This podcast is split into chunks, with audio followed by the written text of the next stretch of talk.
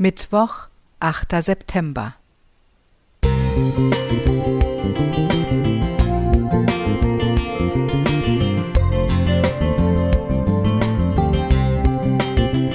Ein kleiner Lichtblick für den Tag.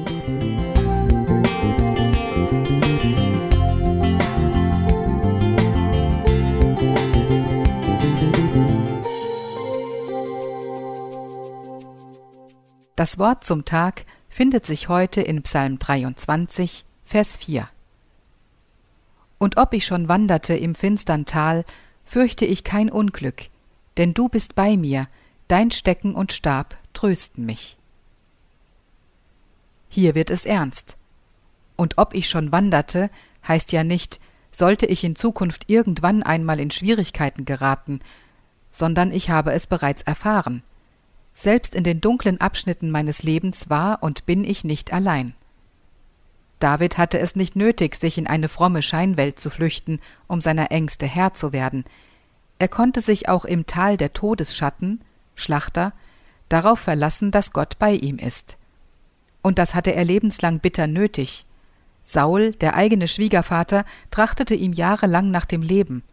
Ausgerechnet bei den Feinden Israels, den Philistern, fand der Gejagte damals Zuflucht.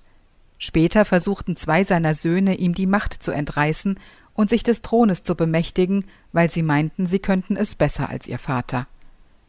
Und auch sonst häuften sich in der Familie die Probleme, bis hin zu Ehebruch, Vergewaltigung, Mord und Totschlag.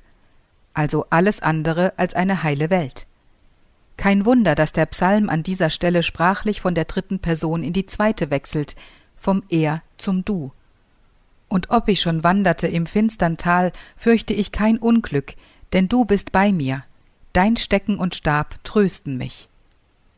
Im Allgemeinen ist es so, dass wir erst im dunklen Tal das Dabeisein Gottes richtig erfahren und schätzen. Auch gläubige Menschen müssen durch dunkle Täler, aber Gott schickt uns nicht allein durch sie hindurch, sondern geht die gefährlichen Wege mit. Manchmal trägt er uns auch hindurch. Übrigens, der Stecken war ein Stab, auf den sich der Hirte beim Wandern stützte und mit dem er Schafe, die ausscheren wollten, wieder in die Herde zurückführte. Der Stab war eine mit Eisen beschlagene Keule, mit der er die Herde gegen Angriffe von außen verteidigte.